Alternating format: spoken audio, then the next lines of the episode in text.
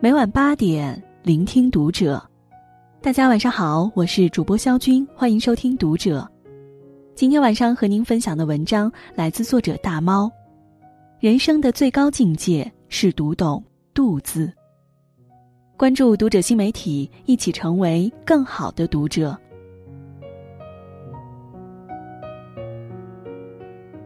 为宽可以容人，为厚可以载物，守度。是人生大智慧。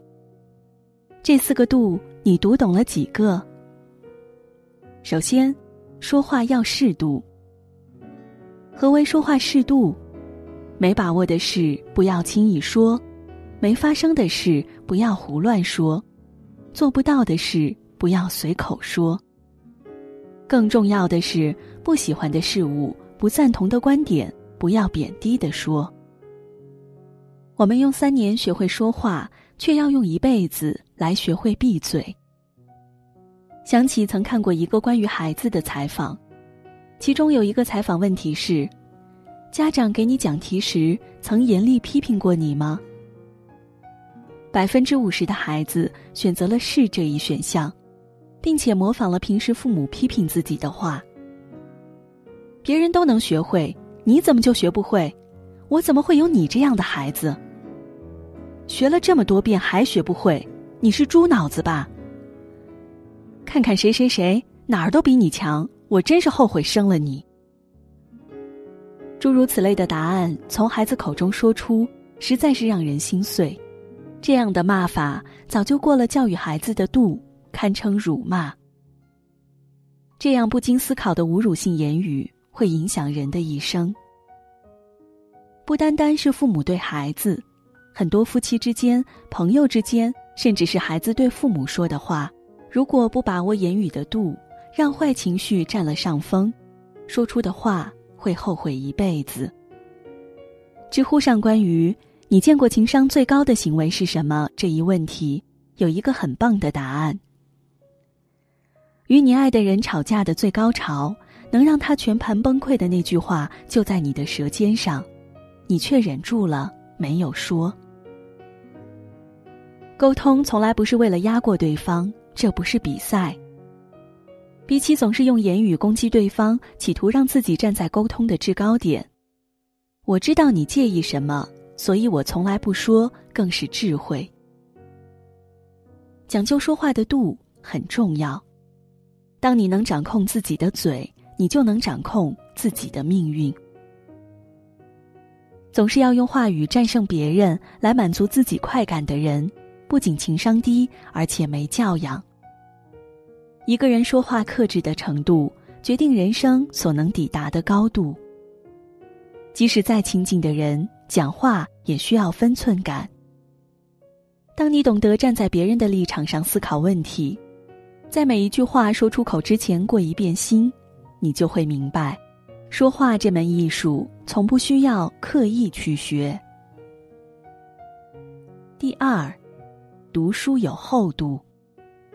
曾看过这样一组数据：全世界每年阅读书籍数量排名第一的是犹太人，平均每人一年读书六十四本。自诺贝尔奖设立以来，犹太人拿走了百分之二十的化学奖，百分之二十五的物理学奖。百分之二十七的生理与医学奖，百分之四十一的经济学奖，百分之十二的文学奖，同时还拿到了三分之一以上的普利策奖，三分之一以上的奥斯卡奖。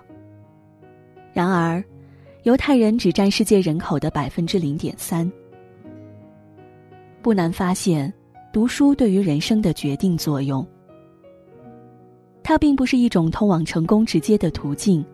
读书更像是一种生活方式，在日积月累中吸取书籍的养分，终有一天厚积薄发。作为歌手中的一股清流，李健虽然看上去沉稳宁静，但骨子里却有股讨人喜欢的幽默劲儿，成为越来越多人心目中的男神。然而，这种难能可贵的反差来自于他读过的书。李健曾说过：“一个人的时间是有限的，你需要选择一些经典的书籍去看，因为他们是被无数人检验过的，被时间检验过的。正是在数年读书的沉淀之下，才成就了这位了不起的歌手。先是中国诗词大会，后是朗读者，董卿用他深厚的文学修养和满肚的诗书本领。”吸引着一波又一波的观众。他曾说过，自己从小就喜欢背古诗词，长大后工作无论多忙，每天都会保持睡前一小时阅读，雷打不动。他大赞读书的益处，他说：“不读书就像没有吃饱饭一样，精神上是饥饿的。读书让人学会思考，让人能够沉静下来。”享受一种灵魂深处的愉悦，厚积薄发才赢得无数掌声。很多人总觉得自己看过那么多书，其实根本记不住多少内容，都是白读。可世间才不会有白做的事，你每一本书也都不会白读。你现在的阅历、成就、思想，都来自于你读过的每一本书。读书和不读书的人看到的是不一样的世界。爱读好书的人早就将书中的黄金屋印记在心，用书籍的厚度铺就了人生的高度。第三，胸怀要大度。康德曾说过，世界上唯有两件东西能够深深的震撼人们的心灵，一件是我们心中崇高的道德准则。另一件是我们头顶灿烂的星空，而最令人敬仰的道德准则，莫过于宽宏大度、虚怀若谷的胸襟。观德于忍，观福于量。看一个人有没有德行，就看他忍耐、忍辱的修养；看一个人的人生以至后代有没有福报，就看他的心量到哪里，量大福就大。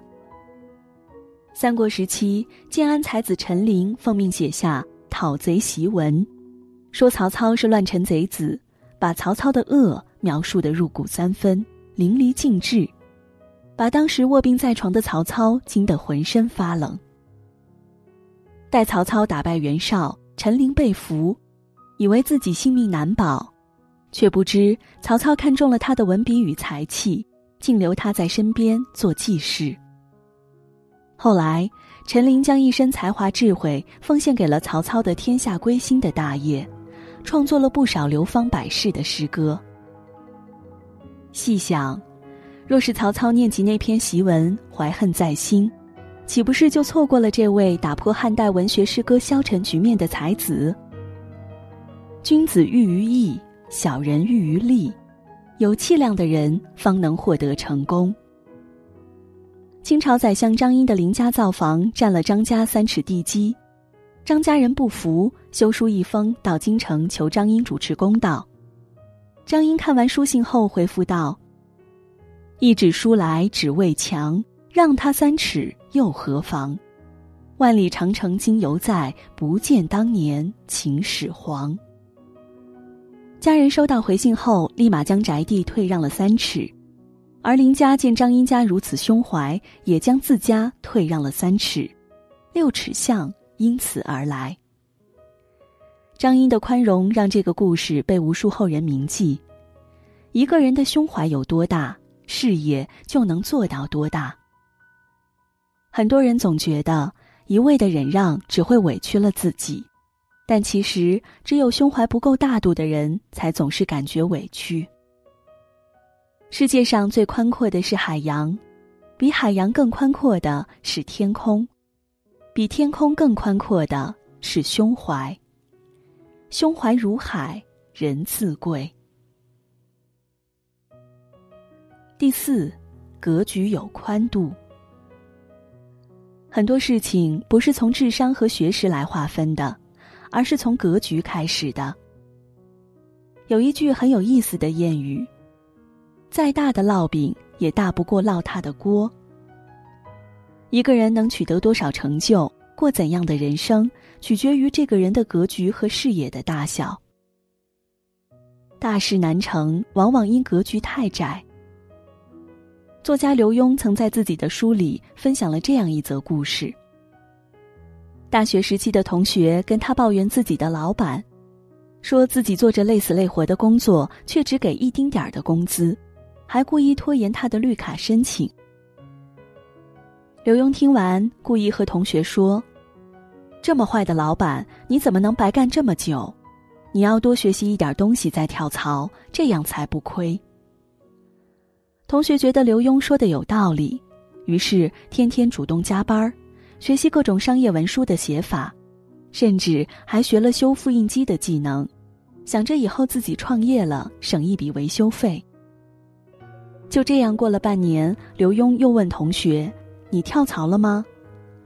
同学笑着说：“我现在升职加薪了，老板对我刮目相看，我干得开心，不跳槽了。”能将自己格局放开来，转化心态，就会发现生活哪有那么多烦心事儿和不公平。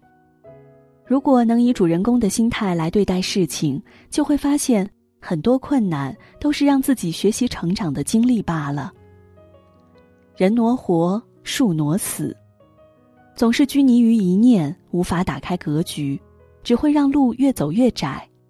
而转换心态与思维，将格局放大，就能有全新的事业，成就新的舞台。曾国藩曾有一句名言：“谋大事者，首重格局。